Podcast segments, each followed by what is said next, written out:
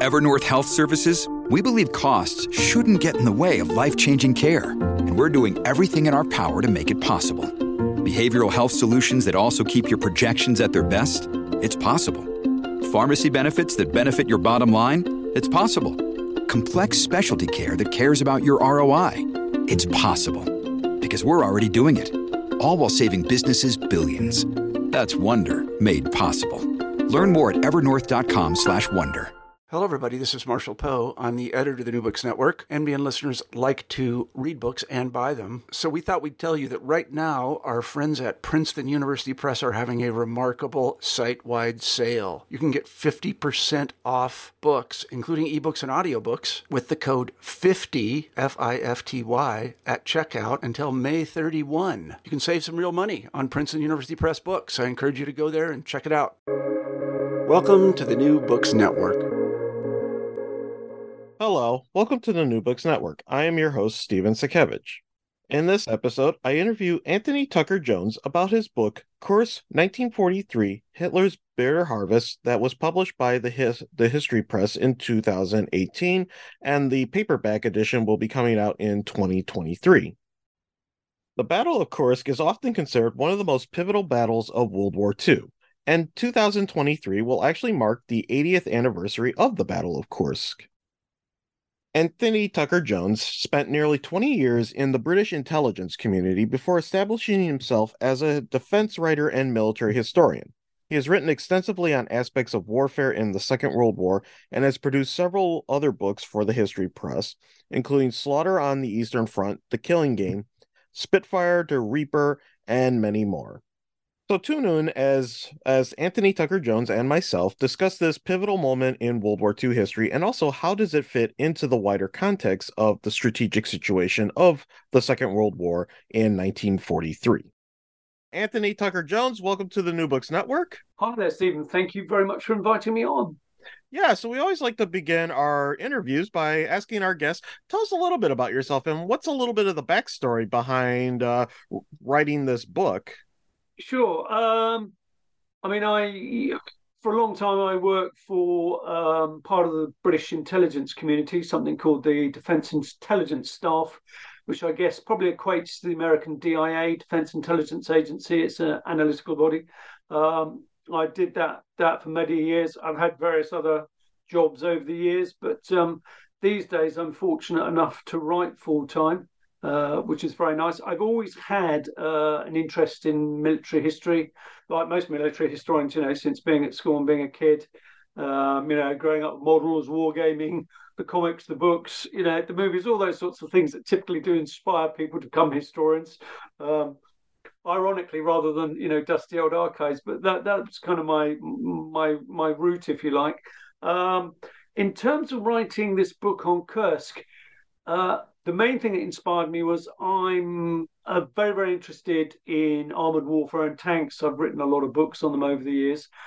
And I was always enthralled by, you know, the sort of narrative that Kursk is the biggest, most famous tank battle in history, one of the most decisive battles in history. Um, you know, Hitler had a chance there. It was touch and go, but it didn't work. So I, I was kind of... In- inspired to get my teeth into it, if you like, um, from a grassroots level. The other thing I like to do as a historian, I'm a great believer in context. You know, um, quite often we're all guilty of, we'll look at a battle uh, purely on beginning and end, and that's it. But I always think it's very important to look at a battle within the wider context of what was going on at the time, what the stresses and strains were on the commanders. Um, so that, if you like, was sort of my challenge I set myself.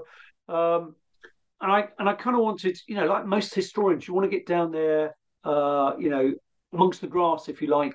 What was it like to be there? How did it feel? I always think it's good um, to give a bird's eye view from your common soldier's point of view, and also the commanders. Um, something we all suffer from as historians, of course, is we have the benefit of hindsight. So it's always very, very careful to apply that judiciously, um, because, of course, the men at the time did not have the bigger picture that we have the luxury of having today, you know, because the battle has been poured over so much. At the time, your senior commanders and indeed your guys on the ground did not really have much idea of what was going on other than what was immediately in front of them. Um, so it's it, it it's to try and convey maybe that sense of uh, confusion, um, but also try and inform the reader of where does Kursk sit actually in, in terms of being a huge tank battle, but also what was its impact on the Eastern Front? Yeah, you uh, you really weave together like both the big picture and then also just the pri- the personal stories. And that brings me to my next question. What type of sources did you have to consult uh, for the research for this book? Um, and I would always ass- been... Sorry, go on. Oh, and I would especially be interested in, uh, like, if you had any issues with, like, accessing, like, the Soviet sources. Um, well, I, we, we, you know, we're very, very lucky because over the last few decades, there's been a very, very steady trickle of particularly Soviet memoirs now available in English. There's been um, you know, a very noticeable trend in recent years where publishers, fortunately, have been encouraged uh, to publish the memoirs of riflemen, tankers, uh, generals. So accessibility is actually pretty good, uh, particularly on English language sources.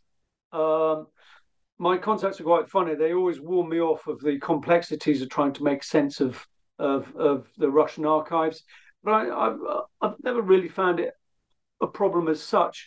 Um, the other challenge, of course, as a history, as, as a historian, is just how far down in the weeds do you get? That's that's you know, and I'm, and I'm pleased that you enjoyed the book and that you, you thought it was a good balance, because that's the challenge when you're writing it is is when you're using first-hand accounts, what's the value added? Because obviously it needs to inform the story that you're telling, um, so it can be quite a challenge. But as I say, um, there's certainly no shortage of memoirs, and what's good about them is they tend to be a lot more honest, you know, because obviously certainly up until what probably the early eighties, all we had was the Soviet line on, you know, how the battle went, number of casualties.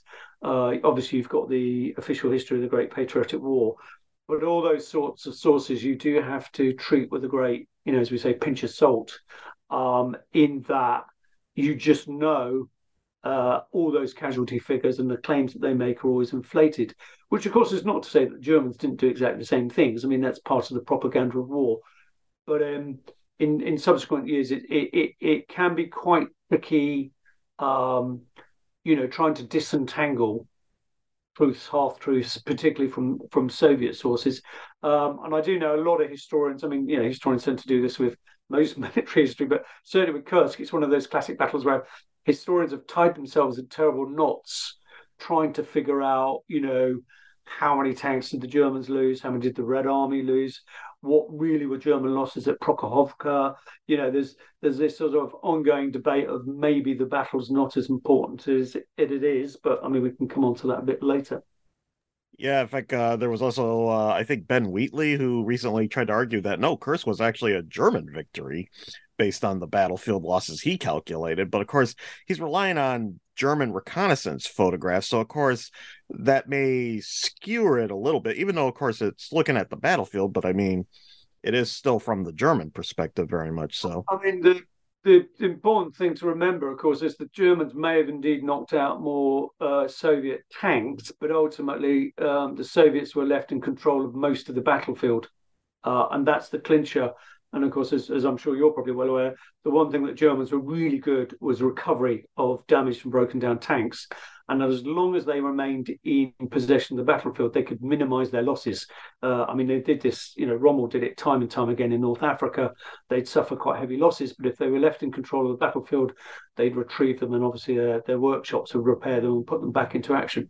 But I think the crucial thing, obviously, with something like Kursk, and, you know, Bagration the following year, the Germans kept losing ground um, fairly rapidly uh, and on numerous occasions were forced to abandon large amounts of equipment. And that, of course, starts to have an attrition effect on their combat capability. Yeah, very much so. Uh, now, uh, let's kind of back up uh, a little bit, uh, a couple of years now, because what is like the strategic situation on the Eastern Front in nineteen forty-three? And maybe uh, very quickly, I'll kind of get our listeners up to speed. In nineteen forty-one, June nineteen forty-one, the Germans attacked the Soviet Union.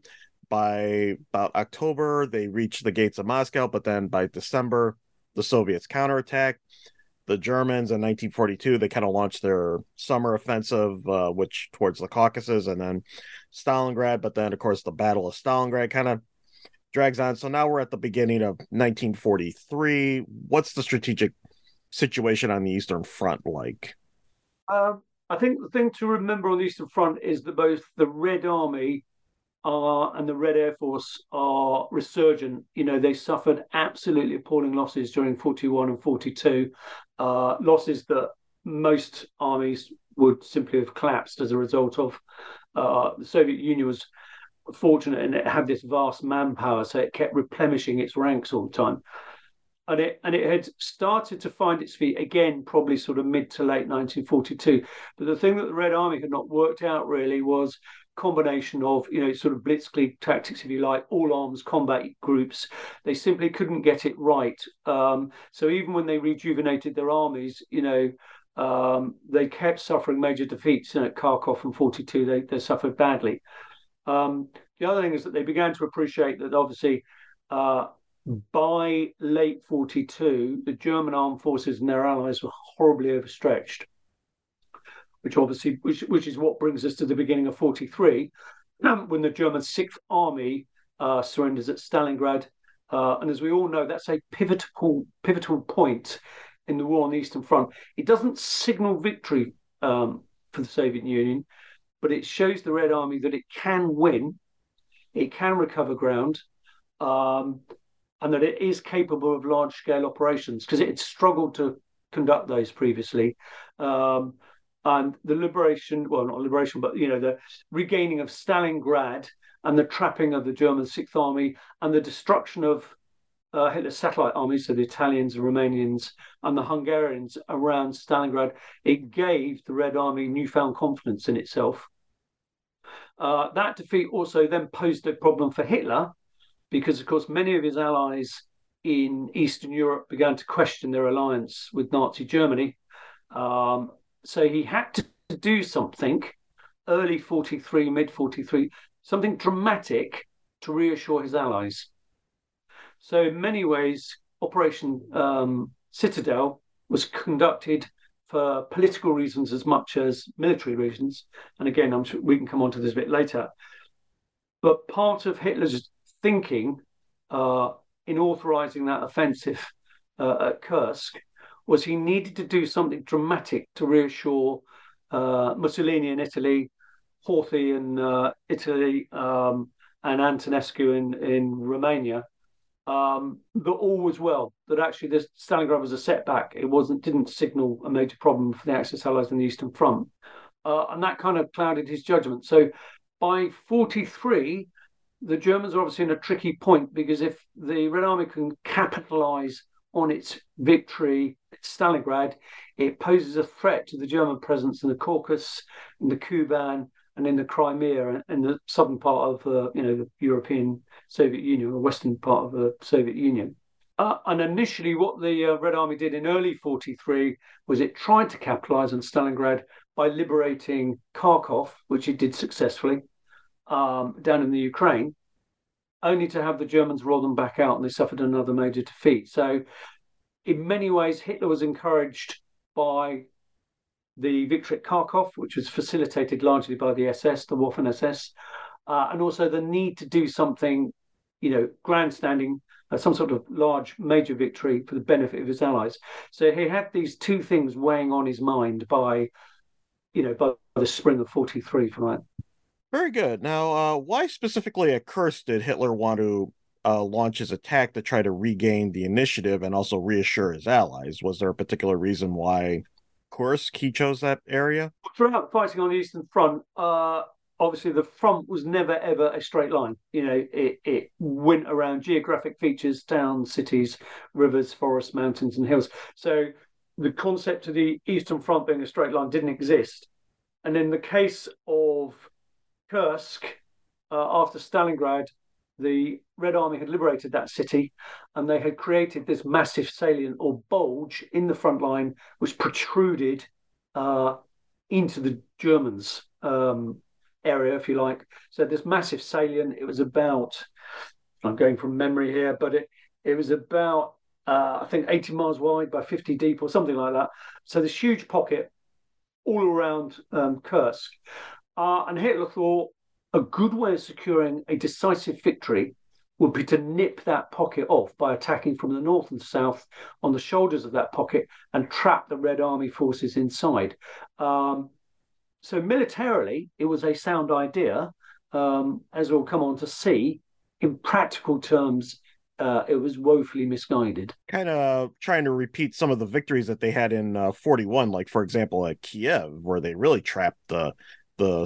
large numbers of Soviet forces, and they made a decisive victory, it sounds like. And Minsk as well, uh, Smolensk, you know, you're right, in forty-one, I, I can't remember what the total figure was, but the Germans captured something like three million um, Soviet troops, you know, uh, because they were trapped.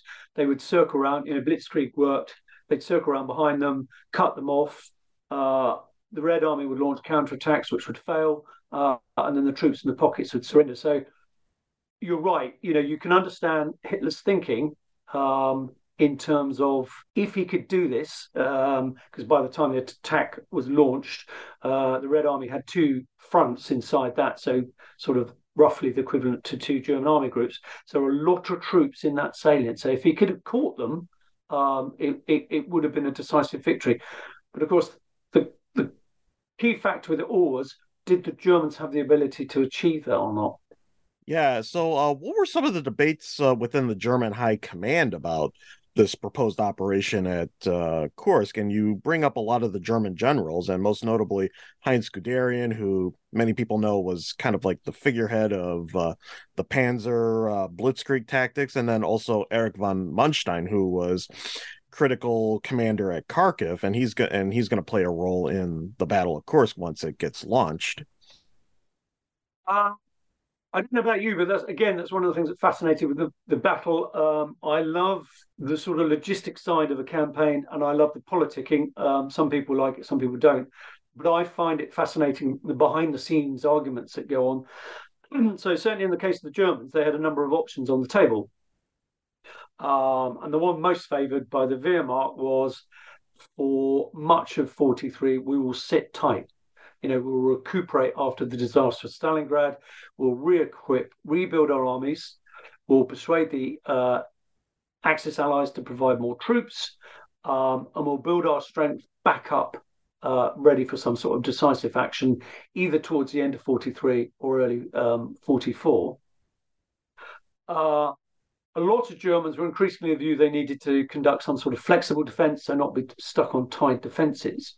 Um, but for Hitler, of course, he was of the view that he needed to do something to shore up his allies, and also he needed something dramatic, again, in the wake of um, Stalingrad, and obviously encouraged by the victory at Kharkov.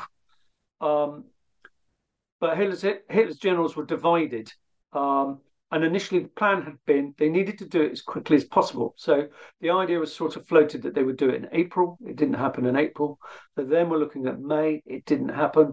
They then were looking in June. It didn't happen. And obviously it kicks off uh, fifth of July, forty-three in the summer. So they wasted three months. And in that time, of course, the Red Army began to build up its strength, not only in the salient, Uh, but on the shoulders either side, and indeed behind the salient, which actually was to prove a decisive factor for the battle. Um, so, the, so the Germans, the Germans were divided. Um, you're right. Guderian was against it. Um, he, he was always a good commander for seeing the big picture, uh, and he felt that it wasn't a good idea. Uh, Model wasn't that keen, but he was only a general, so he didn't carry the weight of a field marshal. Uh, Von Klug, uh, largely a yes man. Von Manstein, obviously, was buoyed up by his victory at Kharkov. But again, I think felt they should have done something smaller scale, you know, because what they were envisaging was a was a major, major offensive to nip off this, this bulge. Um, and what also didn't help the Germans was that Hitler kept dithering. Um, as I say in the book, you know, he himself famously said, the whole idea of Operation Citadel makes me sick to the stomach. So he knew in his heart of hearts that what he was asking them to do was not achievable, nor was he going to have a victory. And and he kept dithering. And as I say, he, you know, he, he they wasted three months where he kept dithering as to whether or not he was going to commit himself to it. And by the time he had committed it, himself to it, it was too late. His generals knew it was too late. Uh, German intelligence knew it was too late. And, of course, the Red Army also knew it was too late because, actually, they were at the you know, the, the height of their preparations, if you like. So they were they were poised and ready to go, because Stalin and his generals, you know, Zhukov, Rokossovsky, uh, Vatutin, they were having the same debate. You know, they built up all these forces in Kursk, and they were like, well, do we let the Germans attack and we counterattack? So should we let the Germans exhaust themselves, then we'll strike back? Or should we attack first? Uh, because, of course, one of the problems the Germans had, because the Soviets had created the Kursk salient, it meant the Germans had bulges to the north and south, which themselves were, in, uh, were at risk of being nipped off. And, of course, the Red Army was quite keen on nipping off those bulges and therefore levelling out the, um, you know, levelling out that front in that entire area. Um, so both sides were kind of like, they didn't, they had all these options on the table, but they didn't really know quite how it was going to play out. Now, in a way, of course, Hitler played right into Stalin's hands by deciding finally to say, let's go. Whereas, of course, if the Red Army had launched its offensive with superior numbers, but against Germans uh, in fixed positions with sufficient forces to launch large-scale counterattacks, if they could have done something like they'd done at Kharkov, then the battle may have gone completely different. But Hitler was determined to force the force the day, and obviously paid the price. Yeah, and also on the grand strategic level, uh, the Axis are in trouble in North Africa, and they're also preparing for a possible invasion of Italy. So, of course, that kind of weighs upon uh, the German decision. But also, of course, uh, this plays into what is the relationship between the Soviets and its and the Western allies during this time. Uh, how does yeah, I mean, this play a role? We, you raise a good point there, because, of course, obviously Mussolini was not keen what was going on in the Eastern Front, because he'd he'd lost an entire army at Stalingrad, uh, and he's about to lose another one in Tunisia. Uh, and if that happens, obviously mainland Italy is then under under threat. So you can understand why he's wavering about his commitment on the Eastern Front. Um, yeah, certainly in terms of Stalin and Roosevelt, uh, you know, and Churchill and uh, Eisenhower, Stalin, of course, was increasingly annoyed that the Western Allies not opened the Second Front. I mean, that was continually a bone of contention from forty-two onwards. Um, that Stalin felt the Red Army, and quite rightly, of course, was doing all the work.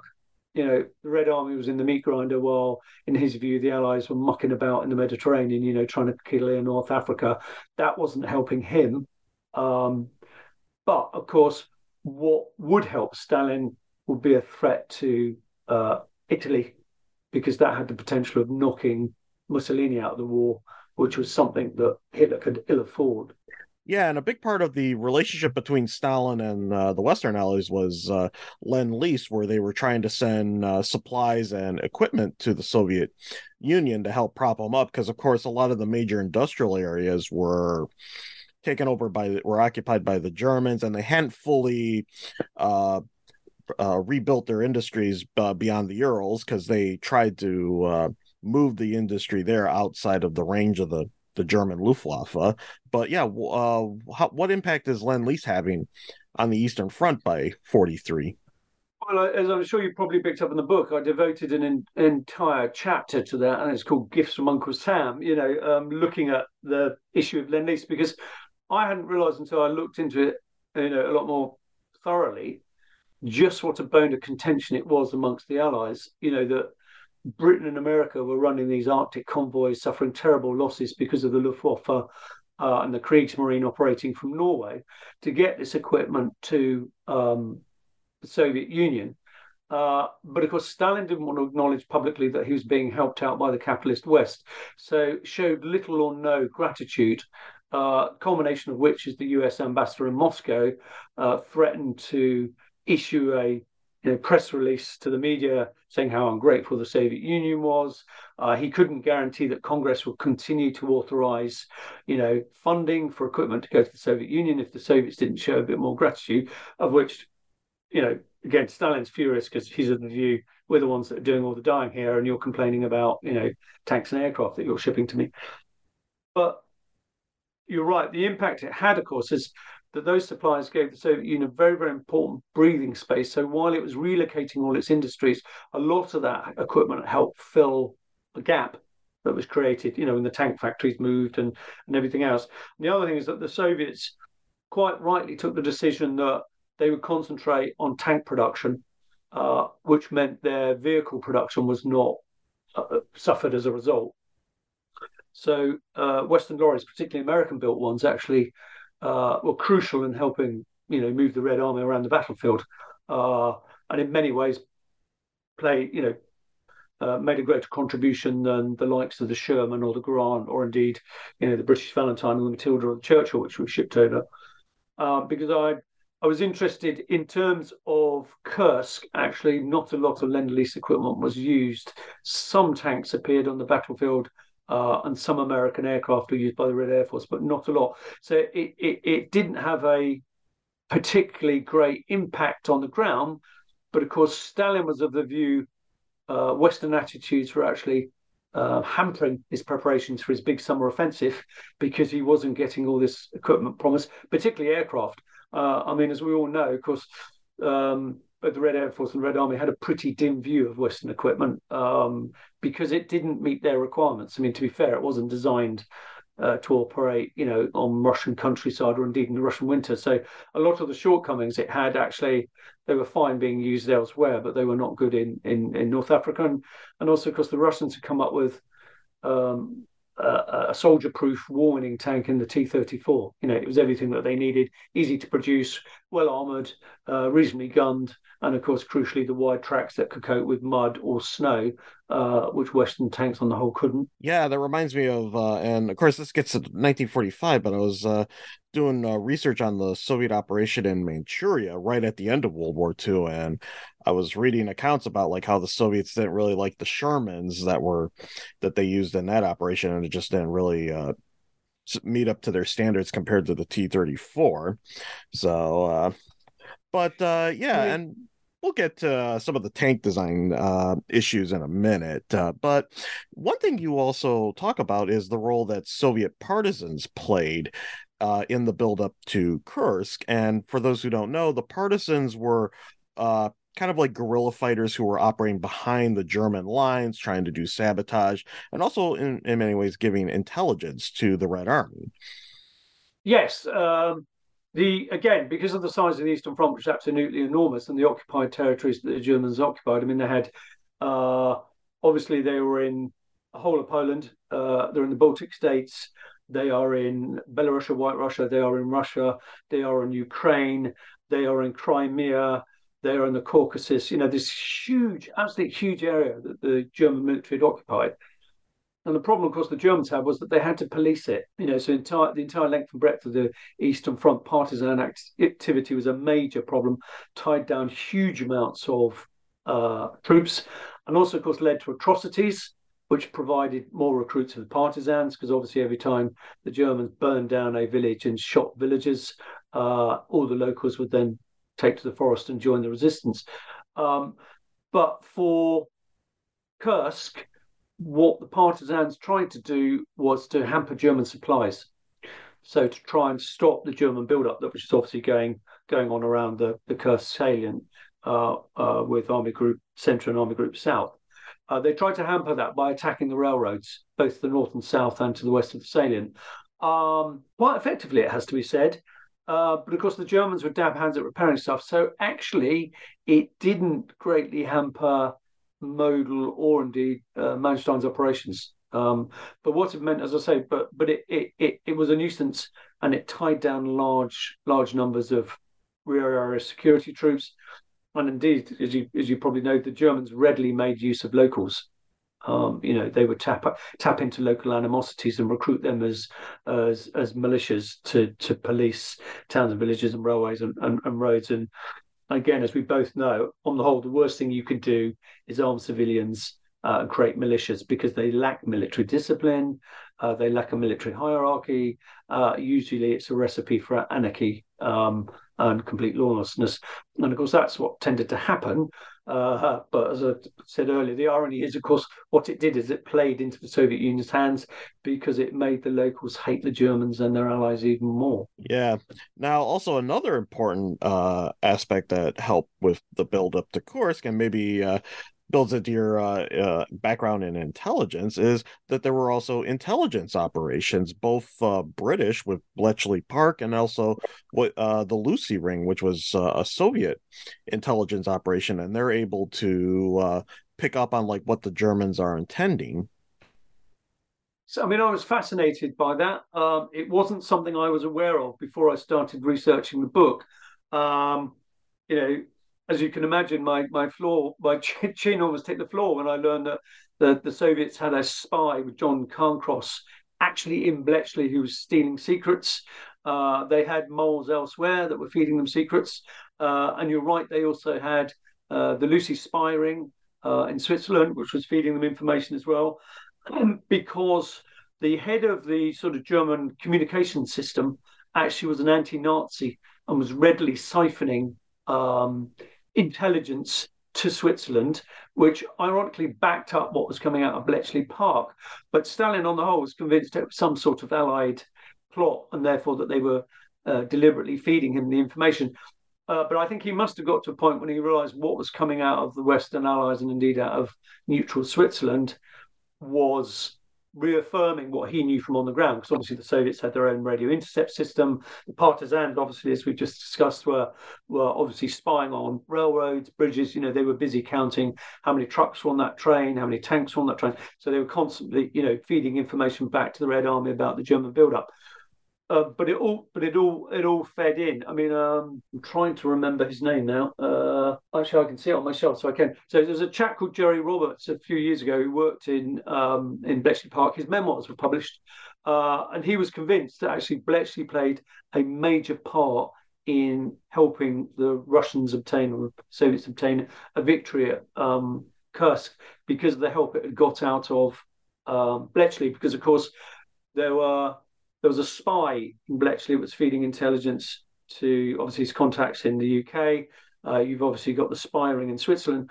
But also Churchill had authorised Bletchley to feed uh, their, you know, their intercepts and their decoded uh, messages, particularly once they'd um, broken Lorenz, which is the German high command um, cipher. Uh, once they had Enigma and Lorenz, um, Churchill wanted to warn Stalin. Obviously, what he had to do was find a way of not tipping him off that that intelligence came from intercepts, um, because it might betray the fact that Bletchley had obviously, you know, broken the German codes. Uh, and if that got back to the Germans, it would tip them off and they would change everything, and, and that would be a, an intelligence disaster. So um, Jerry Reynolds and his colleagues at Bletchley f- fed information Uh, to the Soviets, but they had to dress it up that it came from spies, uh, which unfortunately was slightly counterproductive because Stalin hated spies. He thought they were, uh, you know, the lowest of the lowest, scum of the earth and traitors. Uh, and, and again, therefore, was not inclined to believe what Churchill was was, was feeding him. Um, but, you know, uh, Bletchley was able to give him pretty much a full orbit of the German build-up. Um, Bletchley was able to give him information, as, as we'll come on to, the fact that Hitler was fielding new equipment. Um, so I say, for me, I found that all fascinating because that wasn't an aspect of the battle that I was aware of. Um, and then, as again, as you'll have seen, there's a as a as a chapter on it. You know, all the sort of shenanigans and the skullduggery. I mean, again, I was fascinated by the idea of, you know, John Cairncross walking out of Bletchley with with um, paperwork stuffed down his trousers. Uh, which again led me led me to speculate that maybe uh, we knew that Cairncross was doing it, but, but we're turning a blind eye because obviously we wanted to try and help the help the Soviet Union. Yeah, and this is also the time period for the Cambridge uh, Five, uh, is it not? Yep. Yes. Yes. You've got um, M I five and six. Obviously, we're having uh, problems with with spies. So yes, it wasn't just in Bletchley. Obviously, we we had, you know, other people who felt.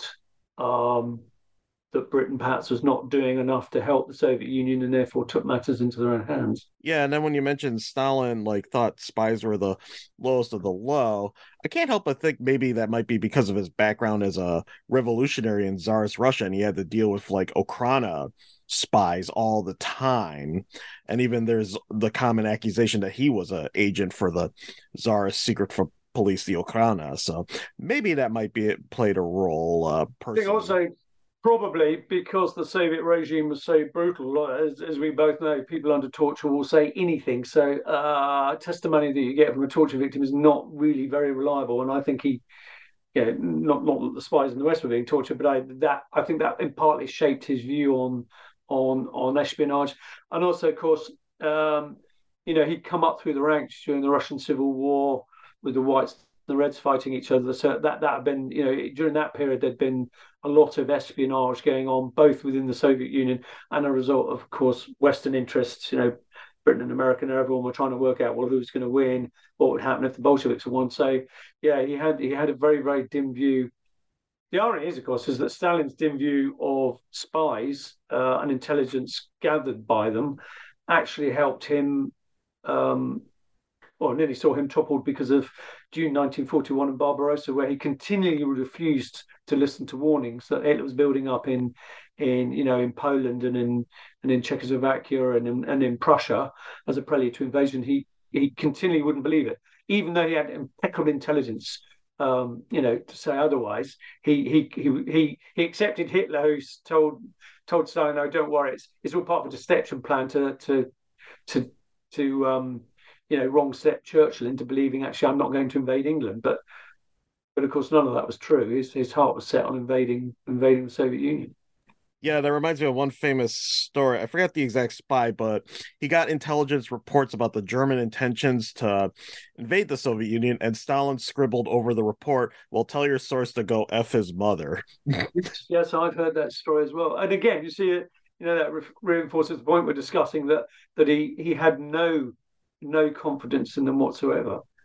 So uh, now we're kind of getting closer to... Oh, I'm sorry. Did you want to say anything? Sorry, yeah. Sorry, Steve. Yeah, my, my simple remark was going to be, which is remarkable considering the Soviet Union was essentially a police state that relied on citizens informing on each other as enemies of the state. So that entire apparatus relied on relied on spying. Yeah. Now we're getting a little bit closer to the launch of the battle. How do the Germans prepare for the attack? How do they build up their forces, uh, so to speak? Well, that, that kind of nicely brings us on, obviously, to all the new equipment that was that was coming online. Um, I mean, essentially, obviously, the Germans have done the, the utmost that they could to re-equip um, their armies after the various disasters they'd suffered, most notably in, in Stalingrad. And the, and the thing to remember is that um, although combat on the Eastern Front wasn't continuous, it was fairly intense and over a long a long area, and of course resupplying your armies, particularly for the Germans who were operating on, on exterior lines, was very difficult, whereas of course Red Army was operating, okay, the Soviet Union's enormous, but was operating on interior lines. It had a lot more not very good roads, but certainly pretty good railways that were feeding stuff from the factories and recruits and, and equipment to their armies. So but for the Germans, of course, it was a bit more of a struggle, and as we've discussed, obviously the partisans were doing their utmost to To, to derail things. Um, you know, famously, uh, resistance in Poland was also causing problems because obviously there was a major railhead in Warsaw. So all this disrupted what the Germans were doing.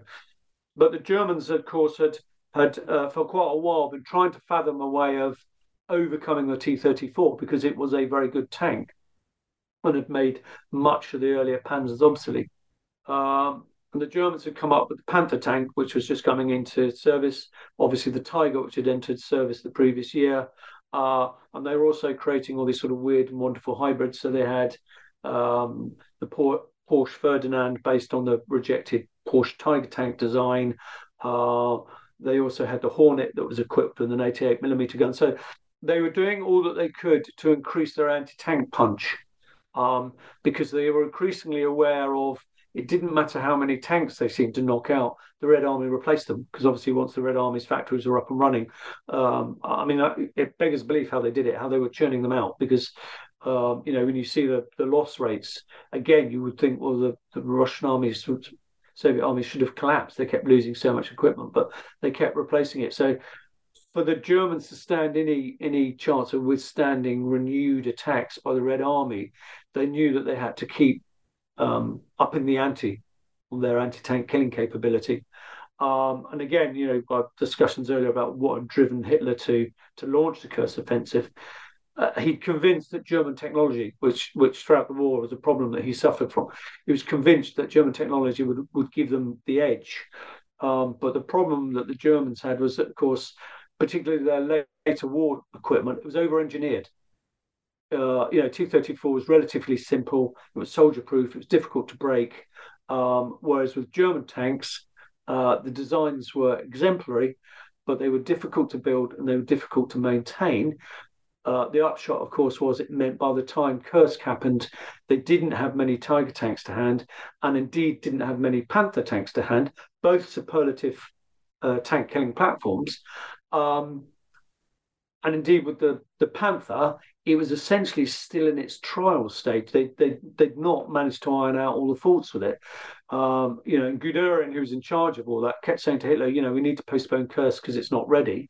Uh, and Hitler kept saying, no, it will be ready, um, and it's all going to be good to go, and, and it's going to give us a victory. But, you know, um, Guderian was liaising, liaising firsthand with the training units were, that were, you know, working up the Panther, the factories and the designers, and he knew damn well that the thing was, as he called his problem child, um, that it was full of faults. I mean, by the time they got to the third third model, the I think it was Model G, the final one, uh, they'd ironed all that out, and it was a good tank, although, again, it was time-consuming to build.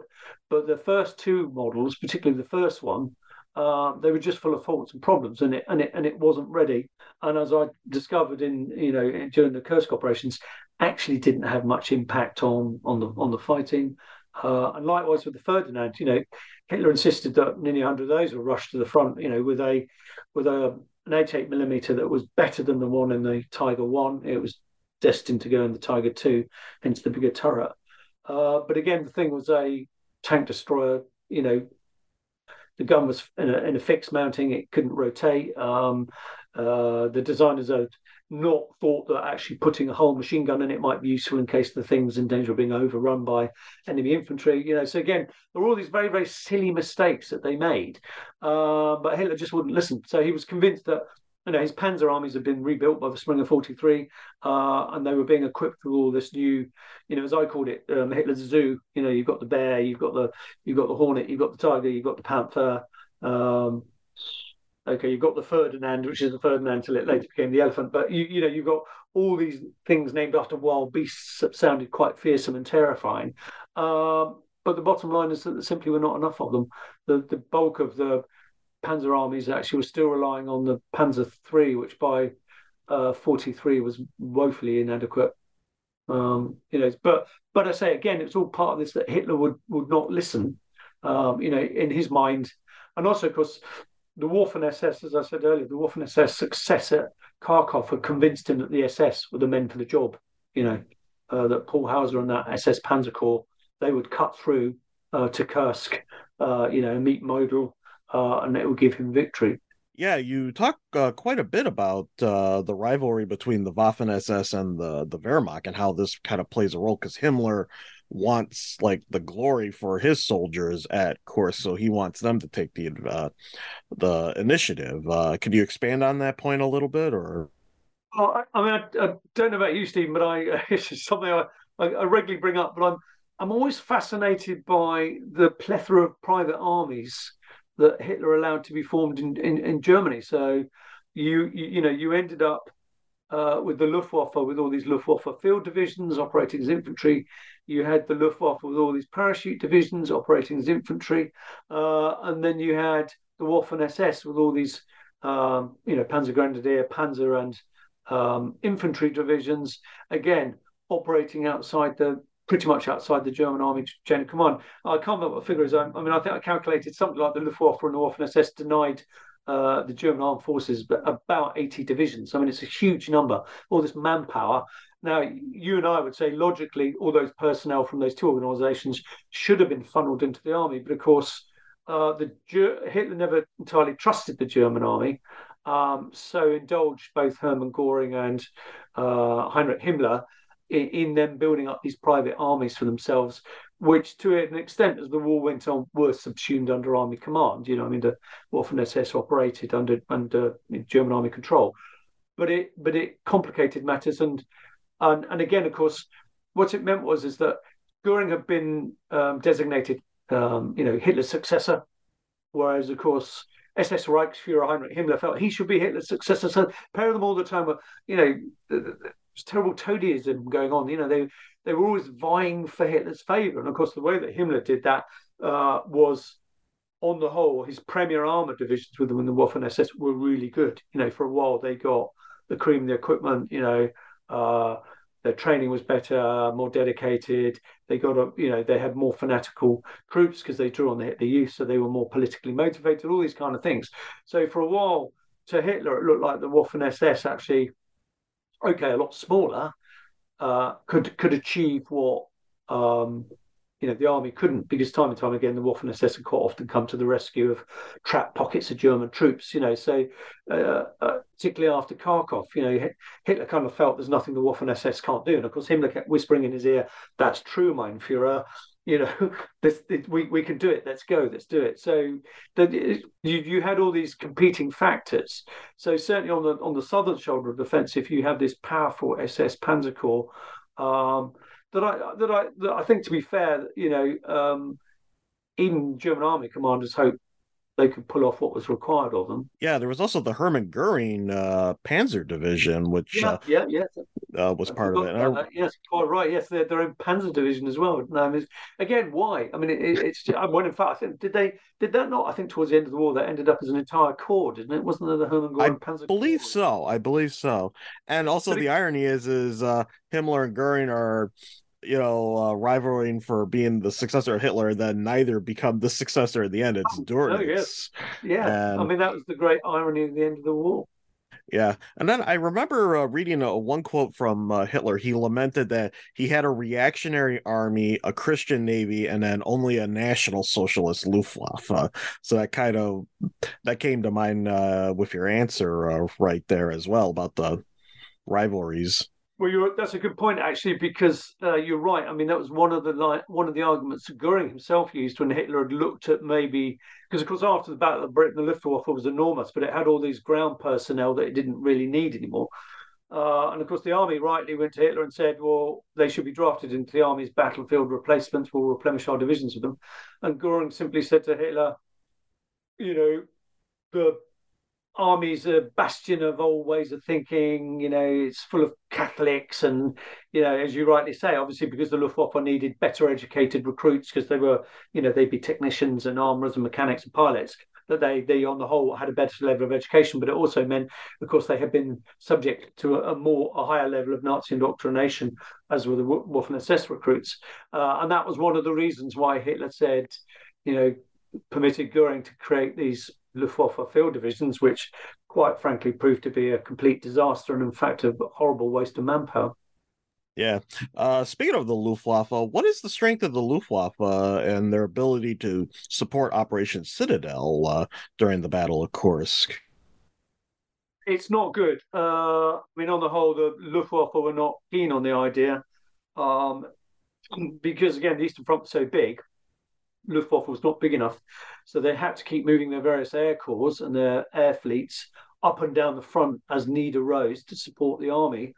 Um, obviously, particularly post Stalingrad and then post Tunis, so after the German surrender in Tunisia, uh, they'd airlifted a lot of troops in and they tried to airlift a lot out and lost loads, loads of aircraft. So the Luftwaffe had suffered the most appalling casualties, particularly with its transport fleet.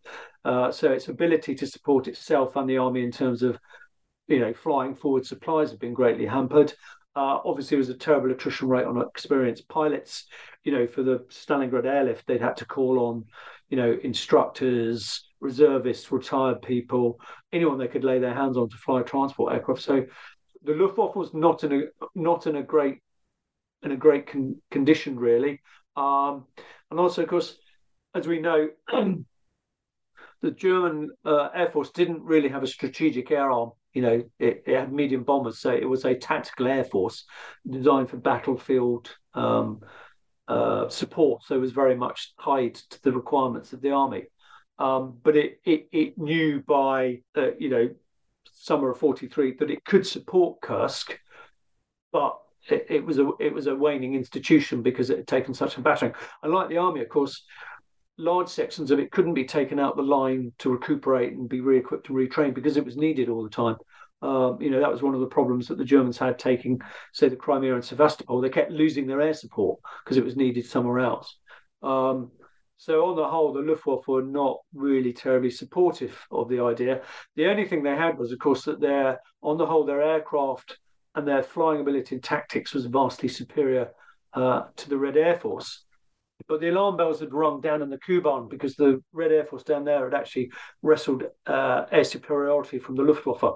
So at that point, it signaled that there was a, uh, a turning in the air war, if you like, that the Red Air Force, like the, you know, the Red Army, was slowly finding its feet. It was slowly recuperating. Its training was getting better. Its tactics were getting better. Its aircraft were getting better. Its later model fighters, uh, you know, I think it's the Lavoshkin seven, I think I'm going from memory here, MiG three, you know, all those later models actually were beginning to get on par with the Messerschmitt and the Focke-Wulf. You know, their climb rates were improving, um, you know, all, all the kind of, The, the slight tweaks that you needed to to improve fightercraft, they were slowly getting better. Yeah, and then the the, the Red Air Force was also getting the the Aleutian two, the flying tank that was uh, yeah. really critical on this. And uh, yeah, and then you talk a lot about like the air combat that happened in coinciding with uh, Kursk. Maybe uh, could you expand on that a little bit, and then we'll get to the ground uh, campaign. Um, yeah, sure. I, again.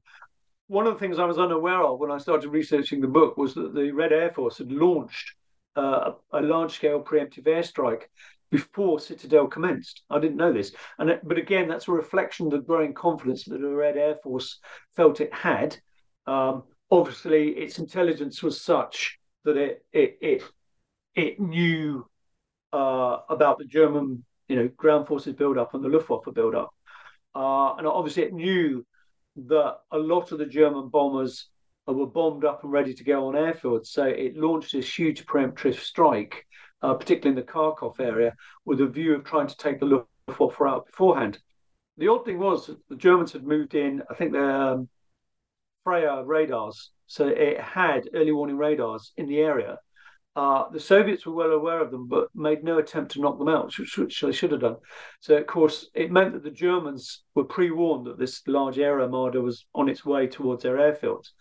Uh, and obviously, on the German airfields, there was a panicked moment because all the bombers and the dive bombers are all lined up, ready to go. You know, all the crews are waiting for the thumbs up. Um, and they knew that they needed to put their fighters up quickly to fend off this air assault. They couldn't put the bombers up on their own because obviously they would be shot down by the accompanying fighters that were coming with the Soviet bombers. So um, they achieved this miracle in that uh, you know all the fighters managed to weave round all the bombers and take off and got onto the air.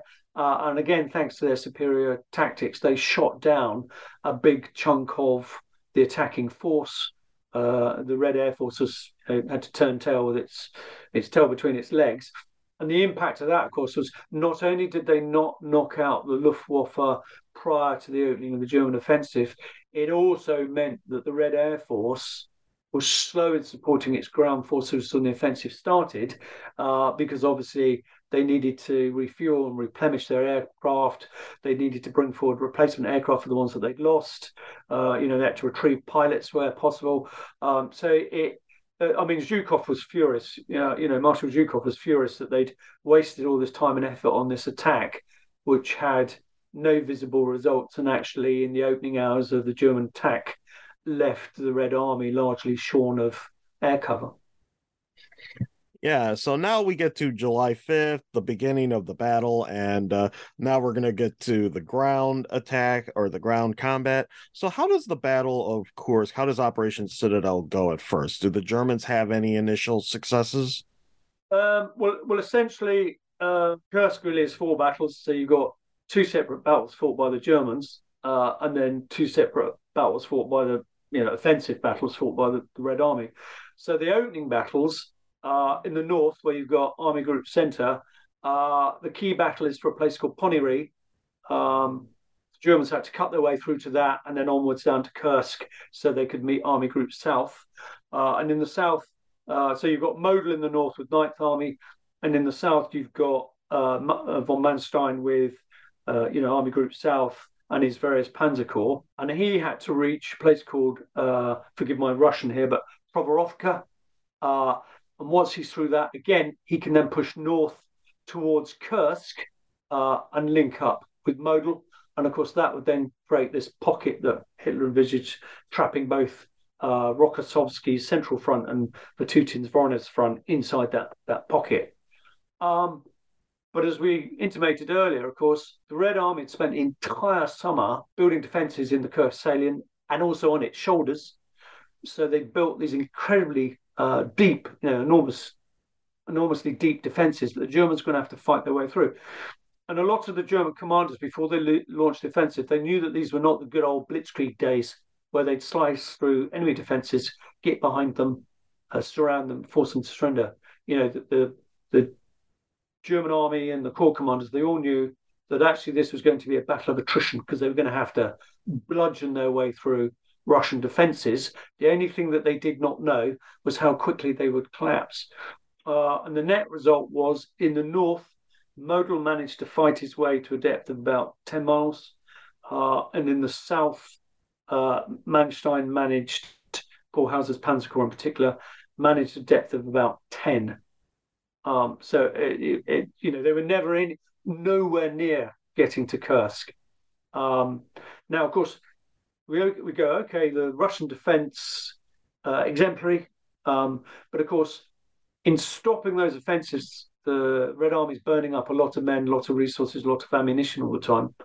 Uh, and it was touch and go all the time whether they could stop them. Uh, in the north, Model largely gave up. You know, he just knew he was wasting his time and his men. Uh, in the south, uh, Manstein almost got to Prokhorovka and caused the Soviets quite a, a bit of alarm, to the extent the two armies they had in their reserve front, or the step front, which was sitting outside the salient, ready to launch their, their counteroffensive uh, against both the German pockets to the north and south. They had to commit two armies um, to stop the S S Panzer Corps cutting through it, Prokhorovka. And of course, that then leads to this enormous swirling um, tank battle there where, um, you know, enormous losses on both sides. But the upshot was the Red Army stops them. Uh, and at that point, uh, in the north, uh, the Red Army then goes over, so signalling battle three, if you like. In the north at that point, the Red Army then goes over to the counter counteroffensive. I think it's the twelfth of July, uh, and they clear the Orel salient. So they clear the Germans completely out of that pocket, levelling out the northern part of the Kursk salient. Uh, and then I think it was the beginning of August, they launched that attack against the Germans, uh, against Belgorod and Kharkov, which are the sort of focal points on that, on the southern shoulder of their salient. Uh, and again, by the end of the month, they've rolled them out back. So that, again, that's your fourth part of the battle, if you like, fourth battle in the south. Um, and, and for the Red Army on the whole, you know, losses aside, for them, their plan went like clockwork, because their idea was absorb Hitler's offensive, uh, let them waste their energies and their resources. Once they've ground to, the, ground to a halt, we'll then go over to the Uh, counteroffensive, which is what they did. And the problem that the Germans had, of course, was they didn't really have a large armoured mobile reserve to stop the Red Army after they'd, you know, given it their all to try and break through to Kursk. So what eventually uh, convinces Hitler to, you know, put a stop to Operation uh, Citadel? Well, there's the there's the there's the famous reason, which is obviously Operation Uh, Husky, which is the invasion of Sicily, and then Allied landings in, in Italy. But really, they were only window dressing. You know, Hitler knew it wasn't going anywhere. Uh, the Allied threat to Italy actually gave him a political excuse to stop Kursk. So, you know, he basically went, oh, well, we're going to have to transfer troops to Italy now to help Mussolini. Uh, we're going to have to break off the offensive. But I think deep down in his heart, and his generals certainly knew, uh, that Citadel was a non-starter from the beginning. Uh, and in fact, the threat to Italy enabled him to save face, because he said, well, we, there's a new threat, so we must stop now. So that that's why they, you know, officially it was the threat to Italy. Um, you know, but the reality was uh, it, the gathered forces did not have the wherewithal to, to accomplish what he'd hoped for. Now, what impact does uh, the Battle of Kursk have on both the Allies and uh, the Axis? Uh... Um, what it, I mean, what it does, of course, is it signals that the Red Army is now very firmly resurgent. Um, also, kind of signals to the, the Allies that they need to up their game in terms of opening the second front, because, you know, if the Red Army keeps this up, then they're going to win the war single-handedly. Um, but the key thing it did uh, for the Germans in particular, because is that breakthrough then began to threaten their position in the Crimea and the Caucasus and the Kuban, uh, because if they pushed further south and could uh, and could liberate Kiev, then the whole southern shoulder of the German Eastern Front would be un, under under threat. So it, it's it's a decisive point. Also for the Allies, um, it signaled that Hitler had spent pretty much the last of his offensive power on the Eastern Front. So the Wehrmacht on the Eastern Front were unable to conduct a strategic level uh, offensive on the Eastern Front from that point on. Um, so what it signaled was that pretty much from July forty-three, Hitler in one way or another would be in a permanent state of retreat. Now, uh, you could rightly argue, actually, the decisive point is Minsk uh, in July forty-four, the following year, when uh, Stalin launched Operation Bagration, because that then really does tear the heart out of the Wehrmacht on the Eastern Front. Um, but what it means is pretty much uh, from forty-three and Kursk onwards is the Red Army's uh, got the strategic initiative. Now, the Germans managed to achieve numerous other other remarkable victories. You know, they rescued troops from enormous pockets. Uh, they continually give the Red Army a bloody nose. Um, you know, so so as we know, the war on the Eastern Front is basically a drag on till um, you know uh, April forty-five, when they end up in Berlin. But but for the Red Army, um, it, it it signals actually they can. You know, Kursk had sort of. My, you know, Kursk had shown what good planning could do, uh, and in a way, Kursk did as well, actually, because it's it's you've got to say uh, Soviet planning was impeccable. Clearly, the Germans wasn't, because they were just being over ambitious. Yeah, and also uh, even the Germans were even able to launch like counterattacks through to the end of the war, but of course it was nothing like, you know, the earlier offensives like in forty-one, forty-two, or even going back to nineteen forty with the invasion of France. So, you know, certainly I think by forty-three, the, the nature of the of the war had changed, because, of course, um, the problem that the Allies had had, you know, Britain, France, um, and Russia in the opening stages of the war, it was that classic dilemma of what do you do with your tanks? You know, do they just plod along and support the infantry when they need them to overcome strong points? Or is the tank an offensive arm in, it, in itself? And, of course, the Germans had come to the conclusion that the tank was an offensive weapon in itself from the very beginning, and that's what made Blitzkrieg so successful. You know, it ran circles around the French armies, because um, they they were only just forming their own armoured divisions. The Red Army had the same problem, as that, you know, Stalin had authorised them to put together these armoured mechanised corps, because that was the future. Uh, the generals had then bickered over whether that was right. They then disbanded them, you know, at the very minute that Hitler was about to invade, and they were in the basis of reconstituting them again when the Germans arrived. So no, no one could quite get their head round how modern armoured and mechanised warfare worked. Of course, by forty-two and certainly forty-three, the Red Army was playing the Germans, at, you know, the German army at its own game, you know, in terms of air support, artillery, tanks, infantry, motorised infantry. You know, it it, it had it, it it had learned the hard way about manoeuvre warfare and what that involves. So it, for the Germans, I mean, they'd lost that opportunity. You know, Hitler famously had a six. six-week window to get himself to Moscow, capture Moscow, and force Stalin to sue peace in nineteen forty-one. Um, as we both know, that did not happen. And, of course, pretty much from forty on, on, onwards, forty-one onwards, he was in a war of attrition that he could not win. The Soviet Union's population alone meant Germany couldn't fight a war of attrition. The, the, you know, the Soviets could afford to trade one, ground, because the Soviet Union is so vast, uh, and two, lives. You know, because it had the manpower. Yeah, and then, uh, yeah, getting back to the Red Army, I mean, uh, the, this perfects what the, they called the deep battle uh, doctrine, which was kind of like their counterpart to the Blitzkrieg. Uh, uh, yes, I mean, tactics. During the thirties, you, yeah, you're right. I mean, during the thirties, they conducted exercises all this.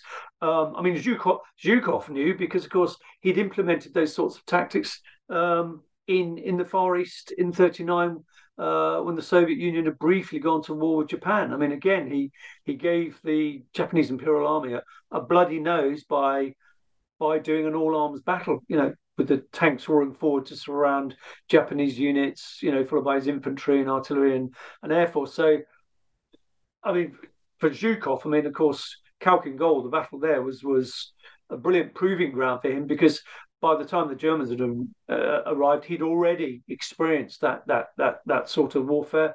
And then, of course, disastrously for for Germany. Of course, Japan decided to strike south and not north against the Soviet Union again, uh, which meant Stalin avoided fighting a two-front war. I mean, that was probably one of the strategically one of the biggest disasters of the uh, for the Germans, was that they could not persuade Japan to attack the Soviet Union again, because they'd fought that border war in thirty-nine and gone, uh, thank you, but no thank you. We'll we'll attack uh, you know British, Dutch, and American interests uh, in the Far East and um, you know in the, and in the Pacific. Uh, so they went that way instead. Yeah, and I even read uh, Chu- uh, General Chuikov's memoirs, because he was in China at that time trying to get the Chinese to fight the Japanese, and he records his uh, discussions with both Stalin and the Soviet high command, like, no, we need Japan preoccupied in China, because then that prevents us from fighting a two-front uh, war.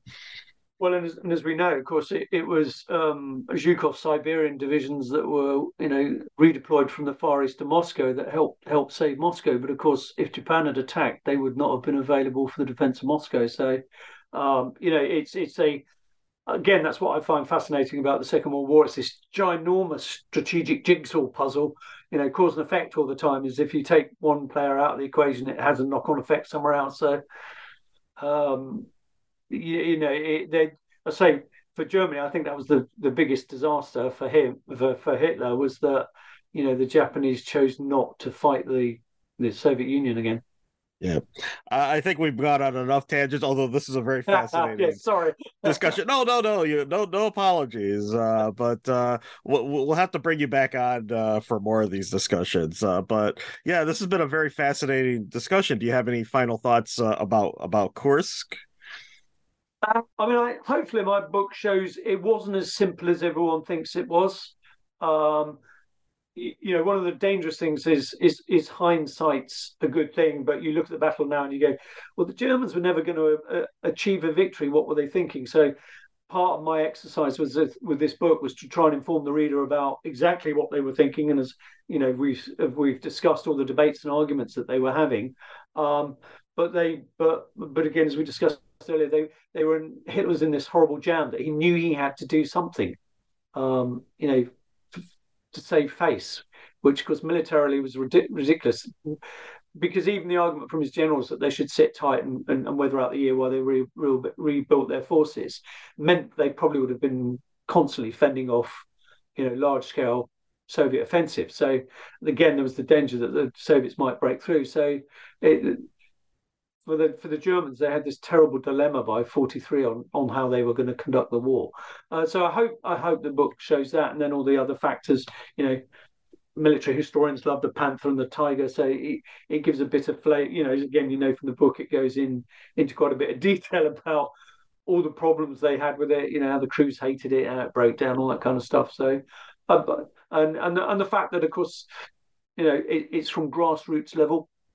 that it that it gives you sort of window onto how, how people felt them. So we always like to end our interviews by asking our guests, what are you working on now? Um, well, no peace for the wicked. Um, I've got a couple of books that are sort of in the production stage. So uh, my Battle of the Cities, which looks at um, urban warfare on the Eastern Front. So it chronicles the battles for about twenty different cities Uh, in the Soviet Union and in Eastern Europe during the Second World War.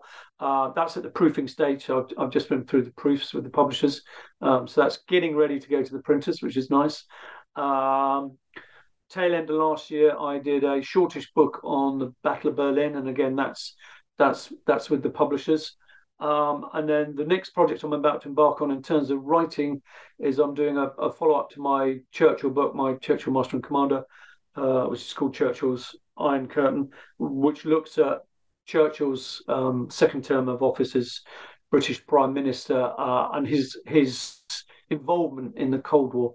You know, again, fascinating subject, and a lot of people, of course, don't realise that actually Churchill played a hand in creating the Cold War. So that, that that'll that'll be looking at that. Um, so that will be my main writing project for the year. I mean, more than enough to keep me quiet for a while. Yeah, we'll definitely we'll have to have you back on the podcast, and we'll probably go into so many other tangents about World oh, War Two history. Because uh, yeah, like you mentioned, there's just so many different angles, and and there's just new information being coming out now. Now that more archives are becoming available. Yes, and, uh, and as I said to you earlier, you know, I, I always think the important thing about history is context.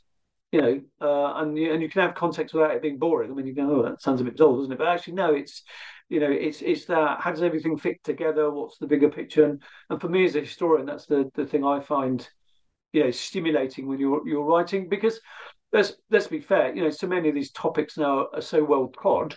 Um, it, it, it's kind of the thing that you bring to the the the subject is is your perspective, you know, as a historian and a writer.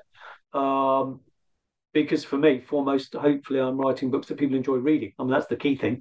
You know, if you're educated as a second thing, then that that's great. But but as a writer, I want you to come away going, "Oh, that was a good read. I enjoyed that." You know, that that's. You know, and if you also go, "Oh, that's given me new insight," then that's you know that's that's that's an added bonus. But so really, and also like most writers, I I principally write books that I would like to read. You know.